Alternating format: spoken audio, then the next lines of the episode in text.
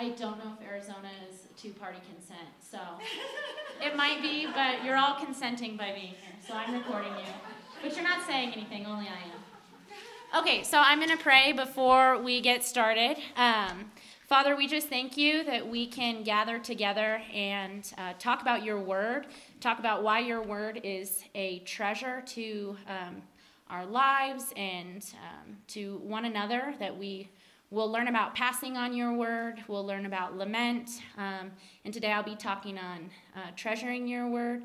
I just pray for all the women in here that you will prepare our hearts um, to receive what I have been studying um, with 2 Timothy 3 14 through 17, and that we will be receptive and um, eagerly listen to your word and um, learn to love your word. And so um, we just rejoice that you've made this all happen. Uh, for me, this has been a very long uh, couple of months, and I've had a lot going on. And so I'm just very thankful that this all worked out. And um, I trust that what I've prepared is what you've ordained for the women here to receive. And so I pray that it blesses them and um, that you will be glorified and that uh, we will all trust in your gospel.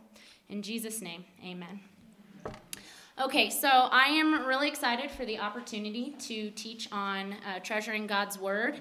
This is a subject that I'm personally really passionate about, and I hope that everyone leaves here feeling um, confident that God's Word is accurate, true, and capable to make us all complete and equipped for every good work.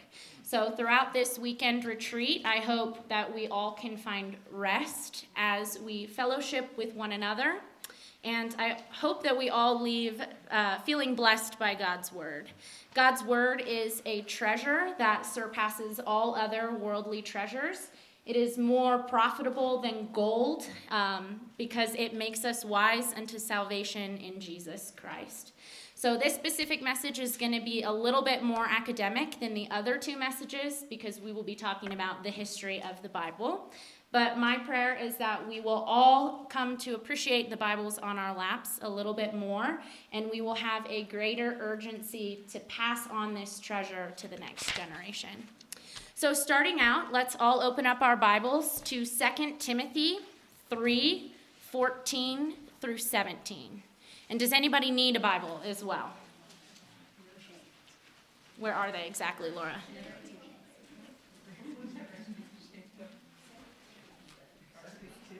Anyone else? Any Bibles? There's no shame in opening your phone either. I will not think that you're texting. I promise. okay, so the text says again, it's 2 Timothy 3 14 through 17. It says, But as for you, continue in what you have learned and have firmly believed, knowing from whom you learned it, and how from childhood you have been acquainted with the sacred writings, which are able to make you wise for salvation through faith in Christ Jesus. All scripture is breathed out by God and profitable for teaching, for reproof for correction and for training in righteousness, that the man of God may be complete, equipped for every good work. So, we're going to be covering three major points. They're up here. If you want to follow along, they're going to stay up there the whole time. You'll see below the verses that we're covering as I go through. So, the first point that we're working on is what is Scripture. The second point is how is God's Word treasure. And lastly, we will be looking on how do we pass on this treasure. So, starting off with our first point, what is Scripture? If you'll read along with me in verses 14 through 15, again it says, But as for you, continue in what you have learned and have firmly believed, knowing from whom you learned it and how from childhood you have been acquainted with the sacred writings, which are able to make you wise for salvation through faith in Christ Jesus. So, in this letter, Paul is writing to Timothy. He is urging Timothy to continue in what he's learned and believed from his childhood. Paul reminds Timothy that he has been acquainted with the sacred scriptures. In this context, Paul is referring to the Old Testament as the New Testament letters had not yet been compiled. And we see here that the Old Testament is able to make or Timothy wise unto salvation in Christ Jesus. So it's important that we first establish the parameters of Scripture, more simply, what is God's Word. So we have something called the Christian canon. Canon is a rule that provides direction, a standard against which to measure. The Christian canon is a list of authoritative books that properly belong in the Bible. This includes the 39 books of the Old Testament and the 27 books in the New Testament that Christians believe God inspired and preserved as his word for his people. In Exodus 24, 3 through 4, and verse 7, we see God command Moses to write down the revelation and the covenant to his people Israel. We find this written account of Moses from Genesis through Deuteronomy, which is also known as the Torah or the law of God. In Exodus 25 26, we see God command that his word be preserved in the Ark of the Covenant. And since God's word was preserved, no ruler or leader of Israel would have any excuse for not knowing or understanding the requirements of God. After Moses, the major and minor prophets and the author of the authors of the Old Testament wisdom literature were also inspired by God, and the people of Israel came to recognize that these writings were also a part of the canon of Scripture. We know that Jews alive during the time of Jesus believed that the canon extended to the 39 books that we have today because Jesus himself demonstrated in Luke 24 44 through 47 uh, that he came so that the law of Moses, the prophets, and the Psalms would all be fulfilled.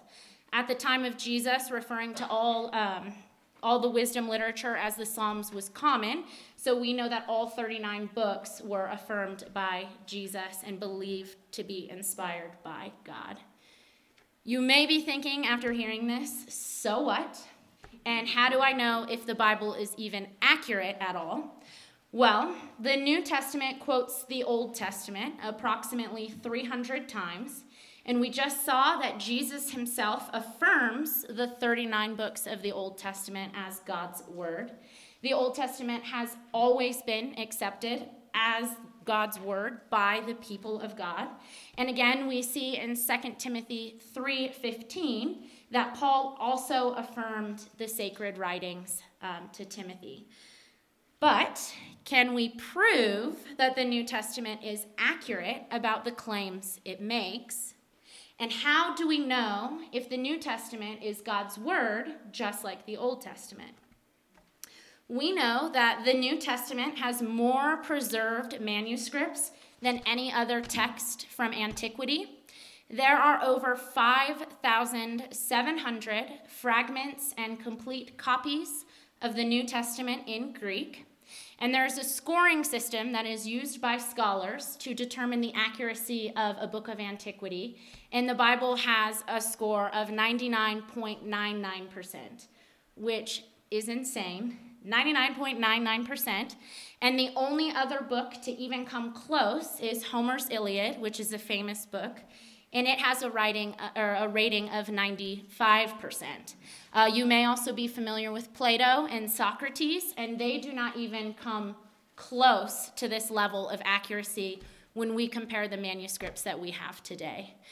People are, however, very quick to dismiss the Bible as an inaccurate book written by men with precious truths removed or even containing errors that make it more like a historical game of telephone rather than an accurate summary of events that occurred 2,000 years ago. We must remember, though, that God's word is breathed out by Him, and if they are the very words of God, He is able to protect them throughout all of history. Not only that, but the historical evidence is in favor of the New Testament. So if you consider yourself an intellectual and you affirm that Plato's Plato or Socrates or even Homer's Iliad are accurate documents, then you must also affirm that the Bible is accurate that we have today. And not only accurate, but the most accurate book out of all books of antiquity. To reject the Bible is to reject all books of antiquity as false. And if you are unwilling to do that, you must embrace the historical reliability of the New Testament. So now that we've established that the New Testament is accurate, how do we know that the New Testament is God's Word? The test that determines how we got the 66 books in the Bible that we have today, which would be all the Old Testament and the New, included that it had to be written by a recognized prophet or apostle. This would include Isaiah of the Old Testament and Paul of the New, or one closely associated with a prophet or apostle. This would include Timothy or Luke. It had to be truthful. Deuteronomy 18 20 through 22 sets the guidelines for that. It had to be faithful to previously accepted canon- canonical, canonical writings. It had to be confirmed by Christ, a prophet, or an apostle. And lastly, it had to be used and recognized by the entire church. Just a reminder the Old Testament has always been accepted as God's word by the people of God, and the New Testament was completely compiled and completely accepted in AD 397. Keep in mind that it took many years uh, for the New Testament letters to be compiled, but the New Testament has always been used since of the birth of the early church, which would be the time of Jesus. Um, Christian, because the Old Testament was still the church. But um, it is also important to note that the Bible is self authenticating. Self authenticating means any document that can be admitted into evidence at a trial without proof being submitted to support the claim that the document is what it appears to be. Basically, that means that the document is true and you do not need external means to prove that it is true. It confirms its truthfulness without showing additional external proof. An example from life that we would all be familiar with would be a newspaper article. A newspaper article can be submitted into evidence at a trial um, because a newspaper is self authenticating and does not need to be confirmed outside of itself. You know it is true because it says across the top New York Times, and so you can trust that the article is true, reliable, and accurate because you know where it is from. Um, an example from the Bible would be looking to the Old Testament to define who the Messiah is and will be. Uh, just as a reminder again, the Old Testament has always been affirmed as being the revelation of God to his people, Israel.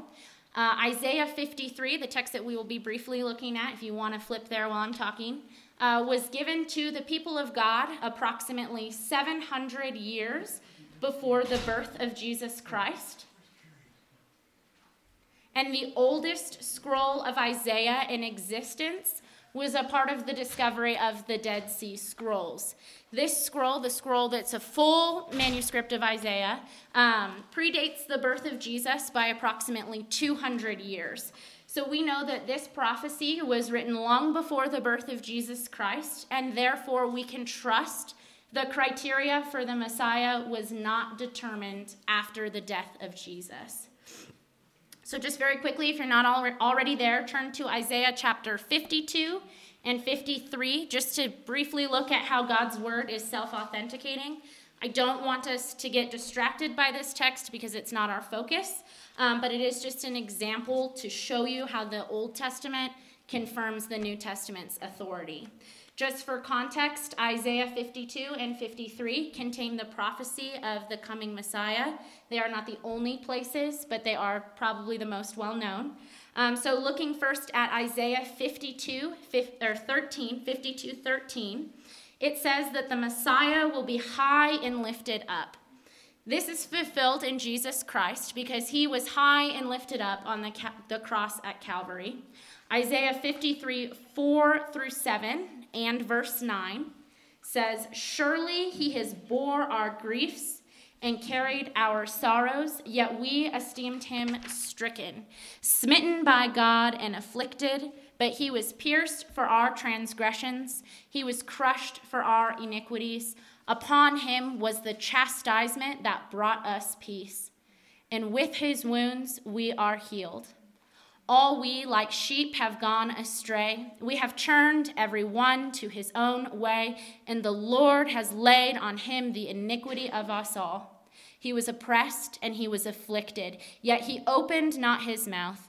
Like a lamb led to the slaughter, and like a sheep that before its shearers is silent, so he opened not his mouth. And then verse 9 And they made his grave with the wicked, and with a rich man in his death although he had done no violence and there was no deceit in his mouth. So these verses, again, are all fulfilled in Jesus Christ. Jesus Christ had to die on the cross to atone for our sins. He carried our griefs and our sorrows, and he was afflicted for us. He was pierced literally in the hands, his feet, and his side, just like the text says he would be. Uh, Jesus did not speak as he was marched to Calvary's Hill, and he was uh, buried in the tomb of a wealthy man named Joseph of Arimathea.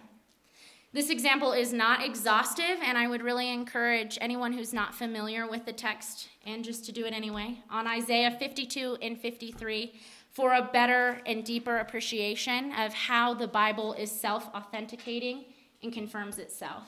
I would also encourage everyone to read John chapter 19, 20, and 21. Again, that's John 19, 20, and 21, because these chapters contain additional examples of how the Bible is self authenticating.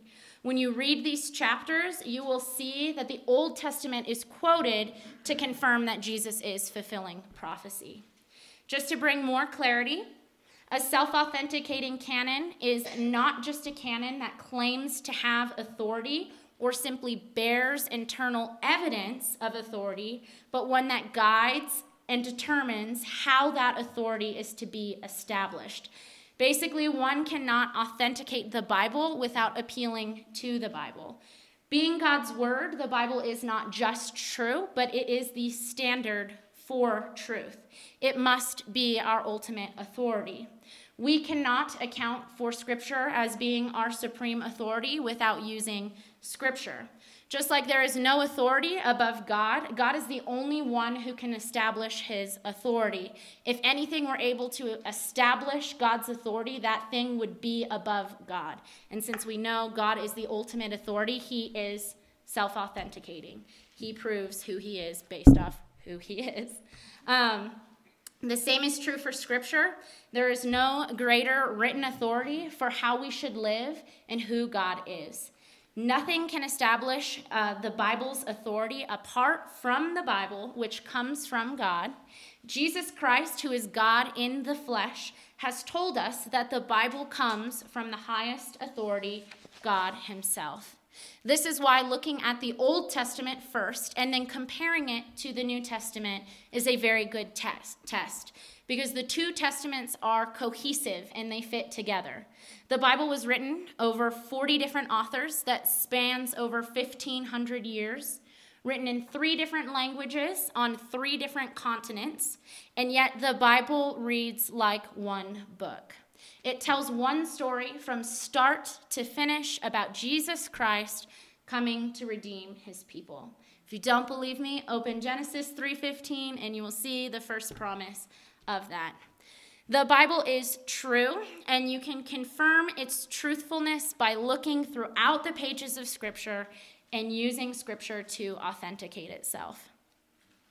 So, since we have established that the Bible is a historically accurate book, that is self authenticating and the only authority by which we are to live, what does God's word have to say about itself? Looking back to the text, we are again working with 2 Timothy 3 14 through 17. It tells us that God's word is profitable, good for teaching, reproof, correction, and training in righteousness. And scripture makes the Christian complete and equipped for every good work. This brings us to our second point How is God's word treasure? The letter of 2 Timothy was written by Paul to Timothy. Sinclair Ferguson says of this book, uh, quote, it was written to Timothy, but not exclusively for Timothy, a distinction that is true for all the New Testament letters. Not written for you, but or not written to you, but written for you, unquote.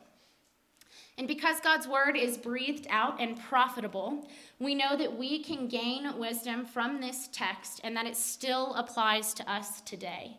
If this text was a treasure for Timothy, then it is also a treasure for us. First, we need to define some words. Uh, we need to define the word profitable. What does it mean for something to be profitable? The Greek word used in this passage means helpful or serviceable. Something that is profitable is advantageous. It means to heap up, accumulate, or benefit. In our American vocabulary, we would describe something as profitable if it is worth something of value. Something is profitable if it brings a return on our services or products. It gives us something more than we had, and we gain from something that is profitable.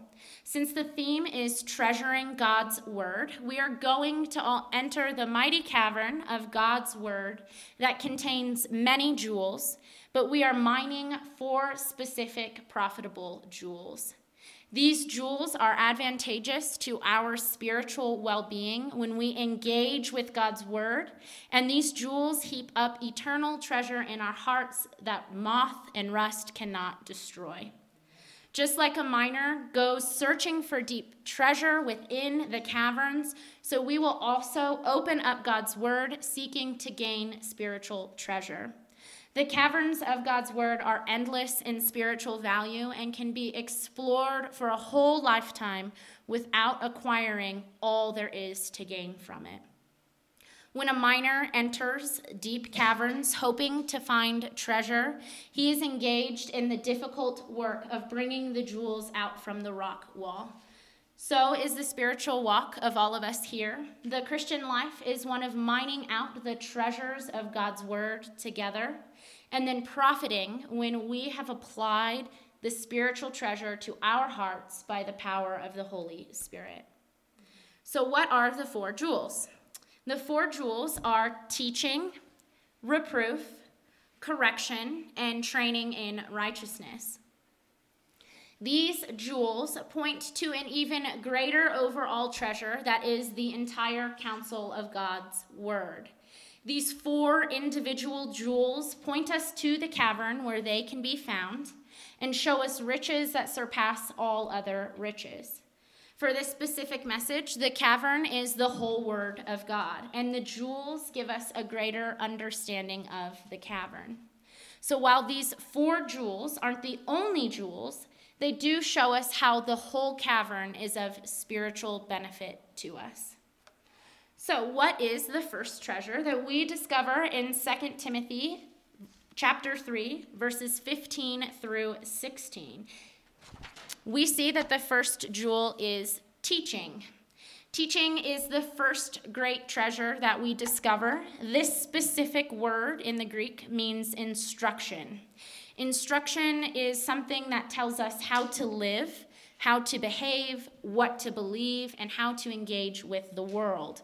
Instruction is normally given by the hand of a teacher, someone who knows something more than we do, someone who walks alongside us and reveals mysteries or truths that we did not yet know existed. When we were children, we would learn basic concepts such as language, math, history, and science. Without an instructor, teacher, or book to guide us, we would not be instructed in these areas. The same is true for the truth about God. A theological term that coincides with instruction is the word doctrine. Doctrine is a set of beliefs taught and held by the church. We see repeatedly throughout Scripture that sound doctrine is important. Scripture reveals to us how to be saved, how to grow in holiness, and who God is. It teaches us about the history of Israel and shows us how the overarching meta narrative points to Jesus Christ. Scripture teaches us that Jesus Christ lived the perfect life that you couldn't and wouldn't live. He died the death that we deserved. He was buried, and he was raised from the dead after three days, ascending into heaven, and is at the right hand of our Father as our constant mediator, and we are waiting for his return.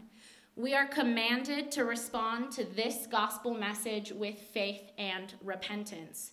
The Bible expresses that if we do not know Jesus Christ, then we cannot be saved. This is the most essential doctrine that can be mined from the great caverns of God's Word. And all the other jewels point us not only back to the cavern, but also to Jesus Christ. The second jewel is reproof. Reproof is best understood as revealing to us what is error and what is sin. The Bible teaches us what is wrong and instructs us not to do it. So just imagine for a second that you are on a boat and you see rocks up ahead. You see that the direction you are going is wrong, which would be reproof. But what do you do in that situation? Well, the third jewel is correction. Correction always follows reproof. To continue the analogy, you see the rocks up ahead, and so you correct course. You change the direction that you are going. Correction means to straighten up, to rectify. Error is something that needs to be corrected in us. Sin is broken, it defiles, it is wicked, and it leads us astray. The jewel of reproof is first used to show us our error and how we have gotten on the wrong track. Correction is redirecting us, just like the boat is redirected away from the rocks. Correction teaches us what is right to do and how to execute it. And more importantly, the correct way to live is exhibited in the life of Jesus Christ. So again, reproof shows us what is broken by revealing how we have gone astray, and correction makes what is broken straight again by teaching us what is right. I hope this contrast has helped you to kind of understand the differences between reproof and correction. But just in case not all of us are understanding, I'm going to give an example um, from my own life and how reproof and correction are paired together to teach the Christian. So, I am personally and actively struggling with the sin of bitterness and uh, spitefulness and plenty of awful sins towards another Christian ministry. Um, I thought that I had overcome my sin, but had found myself continuing to keep score for the wrongs done. Um, so I continually encounter the second jewel of reproof, which shows me my error. I am in sin because I am choosing bitterness, spitefulness, hatred, and anger. And I know that these things are sin because God, God's word tells me that they are. The third jewel of correction has helped to show me how to correct my sinful behavior. God's word teaches me that love, unity, forgiveness, and pursuit of the gospel is right. So, what do I do? What do we all do when we are in sin? First, we run to the gospel. I have to remind myself of what I have been taught in God's word, and that is the good news. Jesus died for me, saved me from myself, and has reconciled me to God. Jesus was perfectly obedient for me, and I am cleansed in him. Running to Christ gives me the assurance that my salvation is secure, and thanksgiving overflows in my heart to help me to correct my behavior and walk in obedience. My sins are many, all of our sins are many, but God's mercy is more. And second, once I have reminded myself of what Jesus has done in the gospel, I repent. I turn to Jesus and I ask for forgiveness and correction of my behavior. I cannot say that I have overcome this sin. Um, in fact, I wrote this only a week ago, um, and it is a daily battle that we as Christians will never obtain perfection in this life, but we are striving to love and obey the commands of God. You can see how first I start with what Scripture teaches me about the gospel. Then I see my error in the second jewel of reproof. And then, with the help of the Holy Spirit, I begin to correct my behavior as the Spirit shows me in the scriptures how I am to live. God's word has helped me to be more aware of my actions and the words that I speak, and I am able to correct what is broken with the help of God. The fourth jewel is training in righteousness.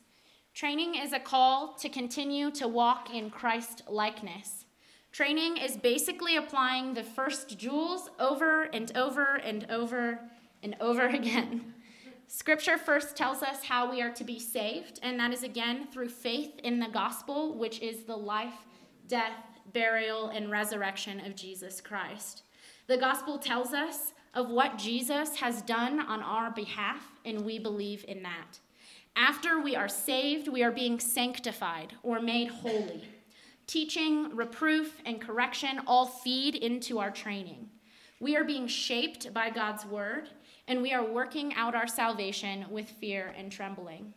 God's word is a powerful tool in the life of the believer and exercises our minds to be equipped to walk through these evil days.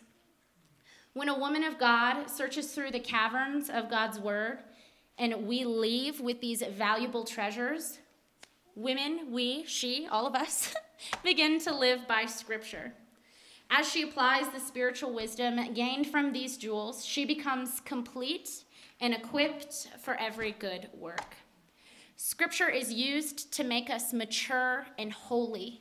It shows us the right way to go. It instructs us when we don't know what to do. It gives us instruction on how to live. And in the pages of Scripture, we have everything that we need for life and godliness.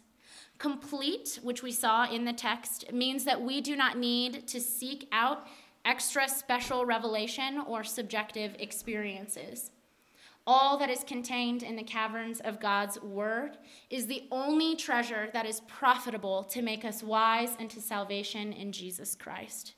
God's word instructs us and gives us the practical how to to live. It equips us for the practical application of our faith. It instructs us how to serve, give, and obey. God's word doesn't just tell us what to do, it also gives us the ability to do it. We are told that God's word is alive and active, sharper than a double edged sword. And if you are a Christian, you also have the Holy Spirit indwelling in you. God's word and the Holy Spirit work in your life, equipping you to do good works. So we see how glorious these treasures are and how these treasures make us complete and equipped. So now we come to our last point. How do we pass on this treasure so that others may grow and come to know God. In verses 14 through 15, we see that the word was passed down to Timothy. But who passed down the scriptures to Timothy? Who taught him about the Messiah who saves? 2 Timothy 1 5 says, I am reminded of your sincere faith, a faith that dwelt first in your grandmother Lois and now your mother Eunice, and now, I am sure, dwells in you as well. We see that Timothy's grandmother and mother taught him the Holy Scriptures, and these scriptures made him wise unto salvation. Of course, the context of this verse, we know that it is the Old Testament scriptures that are being referenced. This was, again, before the New Testament letters had been compiled. We also know that Timothy had a Jewish mother, and so we know that the scriptures that are sacred were the 39 books of the Old Testament and not some other religious text. It is important to see that the Old Testament brings salvation through Jesus Christ. And this shows us that all of Scripture is cohesive in leading up to the climax of the new covenant being established. There is only one way to be saved, and that is through faith in Jesus Christ which means that Timothy was instructed by his mother and grandmother to believe in the Messiah and to recognize his coming. We know that God's word is treasure, and when we as believers store up in our hearts this treasure, we acquire a wealth that can be passed down. Commonly, wealth is passed down to children and grandchildren. This is called an inheritance. But this inheritance that we have been given as Christians is not just for our children or our grandchildren, but for the whole world. Acts 2:39 tells us, "For the promise is for you and for your children and for all who are far off, everyone whom the Lord our God calls to himself." This message of redemption is to be spread to all people all throughout the world, in our homes, in our workplaces, in our friend groups, and globally. We are called to make God known and spread, spread the wealth that we have mined from God's word. Everyone in this room has a different function and place in society. Some of us are mothers, wives, single women, widows, daughters, sisters, aunts, or grandmothers. We all have a wide variety of skills, jobs, and resources at our disposal. But we are all instructed to make disciples. Making disciples is passing on the gospel and God's word to the next generation. Very practically, from the text that we just looked at, we see that mothers and grandmothers are to pass on the scriptures to their children and grandchildren. But not everyone is a mother or a grandmother, and we see that God also commands in other places in Scripture that singles, those who do not have children, and even Christian children are to make disciples. We are all called to the same thing to proclaim the gospel and to pass on this treasure. Last week, I actually received a very providential table talk in the mail. If you are not familiar with Table Talk, it is a reformed devotional that is made by Ligonier Ministries. This specific devotional was called From Generation to Generation, and in it was several different, very convicting articles about how there is a chasm between the generations. Um, we have a crisis in the church as a whole that the older generation is not passing on their wealth of biblical knowledge to the younger generation. And the younger generations are not seeking out the biblical wisdom of the older generation because of pride and thinking that we have it all figured out. While this may not be true for all churches, knowing that there is a chasm between the generation in many churches should stir in us to action and love for one another. We can all benefit from one another and should use our gifts for the edification of the church. When we allow for these types of divides to occur in our churches, no one is benefiting. We need to examine our own churches to determine if this is also affecting us personally. I've been thinking about this a lot in light of the passage and how I personally have had very little discipleship in my life. I was raised in a Christian home. My parents did pass on God's word to me. But in church, I was never brought under the wing of an older woman. I was never really mentored one on one, and no one ever took the time to sit me down and really explain the scriptures to me. I can only speak as one young woman, but I also met with another older woman recently who expressed that it is hard being older. It is far more isolating, and I can empathize that it must be difficult to be pushed away by the, the younger generation. We are all guilty to some degree, and we can only fix this chasm by walking towards one another and not away. This is an encouragement to everyone in this room Older women, do not neglect the passing on of God's word to the younger women and children in our churches. And if you are younger, spend time with women who are not your age. Seek to learn from them and seek to serve them. I personally suffered a great deal from lack of discipleship, and I've always been in church. It is only by the grace of God that I have the capacity to be a teacher at such a young age and I am only one woman, and this is only my experience, but I did not know or understand the depth of what was contained in the Bible when I was a child and a teenager. I went through high school and my early adult life floundering. Much of what I know I have acquired through the faithful preaching of God's word from the pulpit, reading the Bible, books, and the internet. None of these things are bad, but I've had very little discipleship with women one on one. And I have fallen into many pits along the way because I did not have a voice of Christian maturity walking alongside me and showing me in Scripture what to believe and how I was to live. I would open my Bible and I would see the treasures of Scripture, but no one would really come alongside me and explain how to apply that treasure to my life. I really struggled, and my Christian walk has been really hard because of lack of genuine discipleship in my life. Also, because of my own pride, I have only reached out a handful of times to older women to walk alongside me. I was afraid of rejection, and I was afraid that older women would have nothing to offer me, which is very arrogant. so, my experience may not be the same as yours, and we can praise God for the faithful men and women who have helped us along the way. I'm only sharing my experience so that we can reflect on the various ways we can reach out to the younger or newer believers who need help along the way. They need discipleship.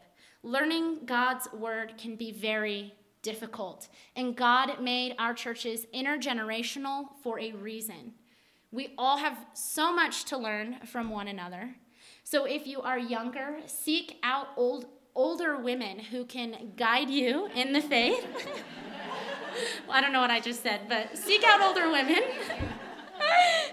because you do not know everything and you have much to learn. I have a ridiculous amount to learn. And in my own life, the past couple of years, God has blessed me with a healthy church and a couple of older women who have been very instrumental in some of my growth in becoming a mature Christian.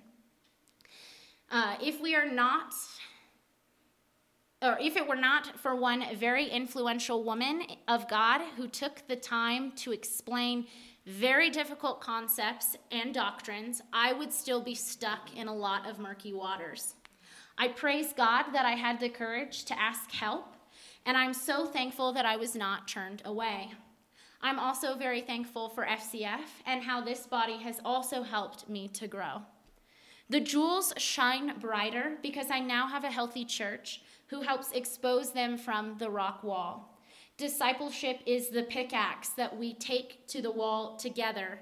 Hand in hand, we help one another and encourage one another to press on in this difficult work. We are not solo Christians wandering the caverns of God's word alone and trying to understand the jewels alone. The whole universal church stands with us in the cavern, and we help one another stand on shoulders and work together to bring out God's truth together.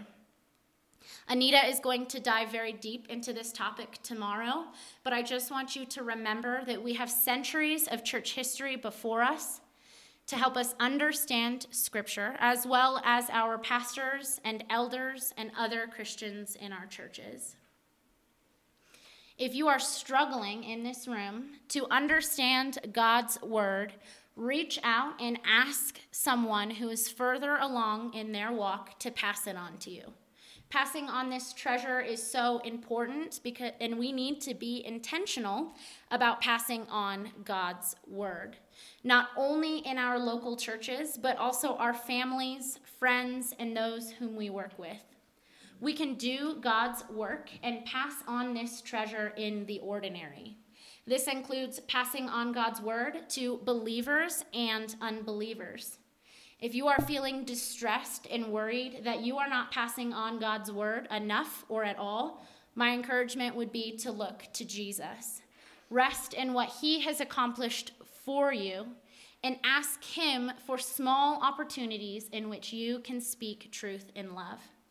Please do not be hard on yourselves, but ask the Lord to help you love and follow his commands. And I want to encourage, I can't even talk, sorry. I want to encourage everyone here. You do not need a master's in divinity, a well crafted argument, or even great knowledge of all the doctrines of Scripture to pass on God's word. People are not saved by the work that we put in. They are not saved because we know a lot about a certain topic. They are not saved because we are skilled in apologetics. They are not saved because we are nice or because we open up our homes. They are not saved by anything that we do. And you have to understand that, and it will make you bold, I promise. they are not they are saved by the power of God alone. Scripture tells us in Romans that the gospel is the power of God unto salvation to the Jew first and also for the Greek. So know the gospel and know it deeply. If you have not had a chance to read the whole Bible from Genesis to Revelation, do not condemn yourself or believe the lie that you cannot pass on this word. If you know the gospel, you can tell others, and that is what saves people. It doesn't matter if you are 10 years old or 90 years old. You can share the good news of Jesus Christ, and I would encourage you to do so as the Word of God commands us to do so. Also, allow teaching, reproof, correction, and training to work in your life through Scripture. Remember that it makes us complete and equipped for every good work. Learn to love God's Word and then pass it on. And if you are not a Christian and you are currently in this room, I would urge you to consider that God's Word is a treasure please come to me, any of the speakers, or we could point you to other women in this room who know and believe the gospel and ask us to show you in God's word how you can be saved. Ask us to pass on God's word to you, and Lord willing, you will be granted faith and repentance and also come to treasure God's word.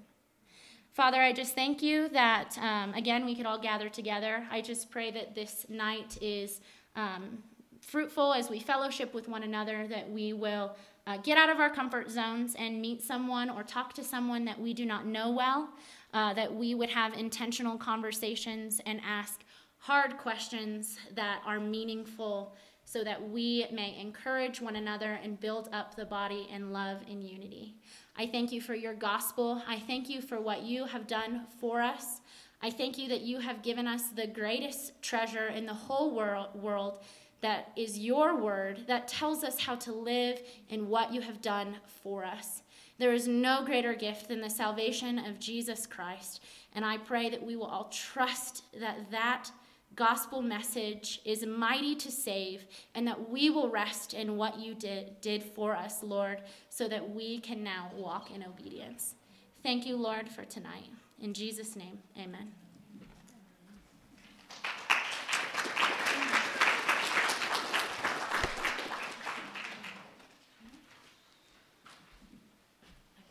Yeah, if you need to. Um, that's all. Thanks, Hannah. Yeah, thank you. Very nice, very nice. I feel like I don't know